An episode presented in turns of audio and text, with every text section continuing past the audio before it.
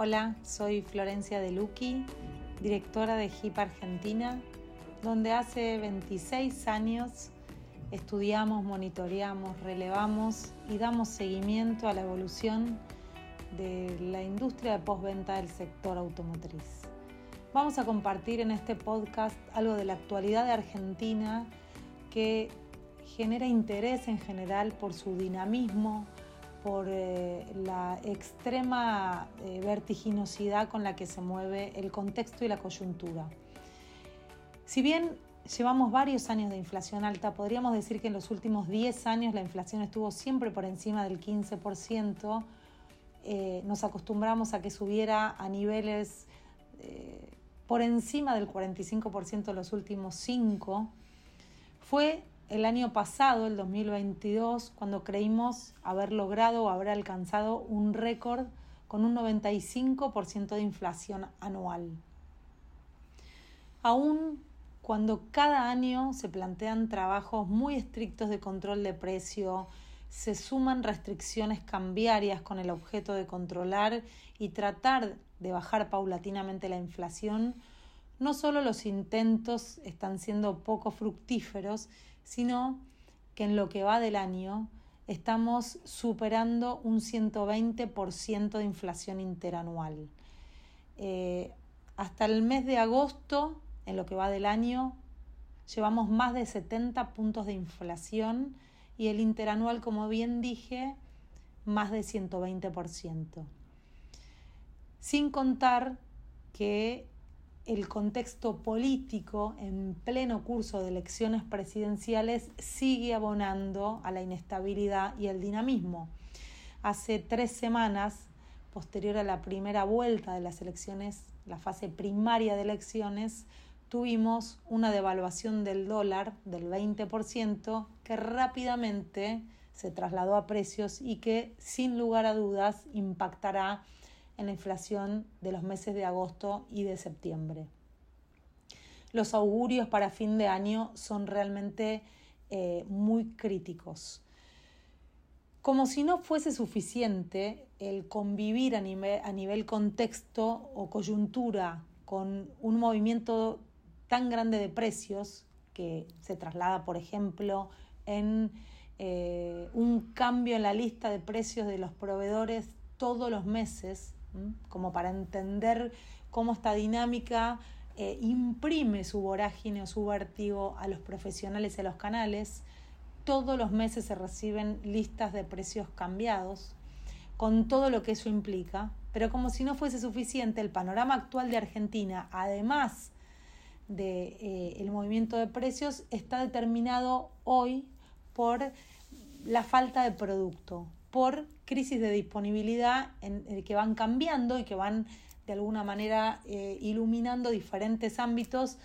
eh, debido a que las restricciones a las importaciones con las que convivimos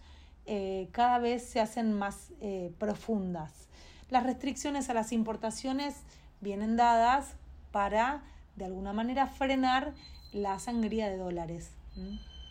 intentando entonces frenar la salida de dólares, están muy restringidas las importaciones y esto genera que además de tener faltante de vehículos, por ejemplo, faltante disponibilidad para comprar vehículos, también hay faltantes en la cadena de producción y hay faltantes de productos. Em, gestionar con volatilidad permanente el contexto eh, desafía a cualquiera, ¿no?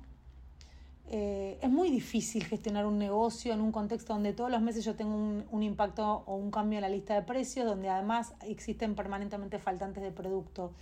Eh, este es el contexto sobre el cual hoy se desarrolla o se desenvuelve la industria. Para todos es un gran desafío. Digamos que vivir en Argentina es muy desafiante, pero especialmente cuando pensamos en la industria automotriz y cuando pensamos en la postventa, tenemos que entender además que la industria está hoy definida a nivel canal por profesionales independientes cuya estructuras son muy eh, pequeñas. El 50% de los talleres independientes en Argentina hoy cuenta con uno o dos empleados. Realmente estructuras muy pequeñas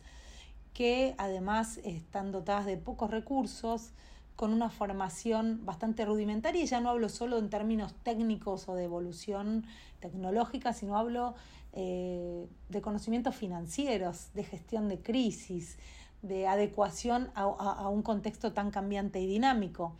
Entonces, estos profesionales que cuentan con un amplio recorrido en lo que tiene que ver con la formación empírica, pero muy poca formación académica y nula formación en términos financieros, carecen de anclaje o de soporte como para capitanear cada uno sus emprendimientos, sus negocios en un contexto de tanta incertidumbre, como por ejemplo pueden hacerlo aquellos que están bajo el paraguas o bajo la estructura de una red.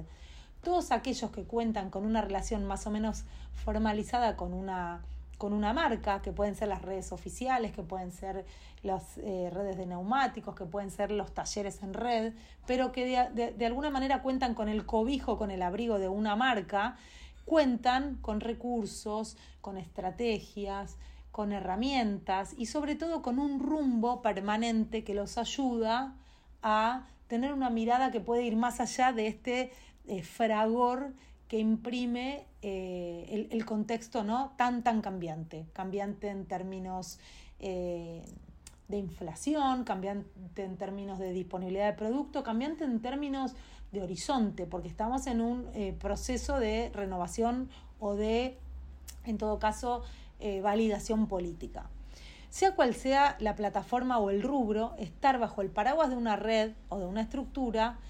de marca hace una gran diferencia entre los profesionales. Esto puede visualizarse primero eh, que aquellos que están, digamos, bajo el formato de una red cuentan con mayor dotación de empleados, cuentan con mayores recursos, con mayores estructuras, eh, les permite acceder y estar mejor equipados les permite acceder de una manera mucho más em, accesible, valga la redundancia, a la capacitación y la formación. Y a su vez, desde las terminales o desde las centrales se les comparte visión, estrategia, rumbo. En, en última instancia,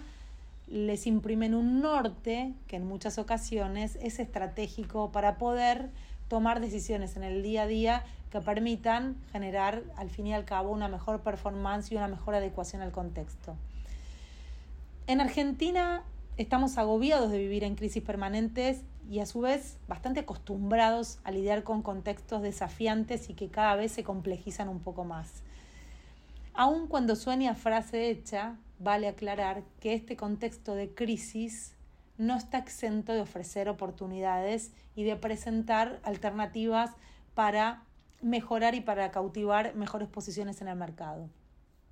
Por un lado, el faltante de producto, ¿no? la falta de disponibilidad, ofrece y abre oportunidades como nunca quizá antes de instalar, de posicionar marcas, de eh, capitalizar y de ganar posiciones de market share que habitualmente yo no tenía o no tendría tan fácilmente de conquistar.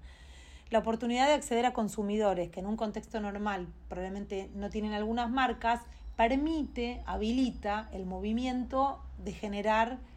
eh, nuevas posiciones, de ganar posiciones. Obviamente hay que estar atentos.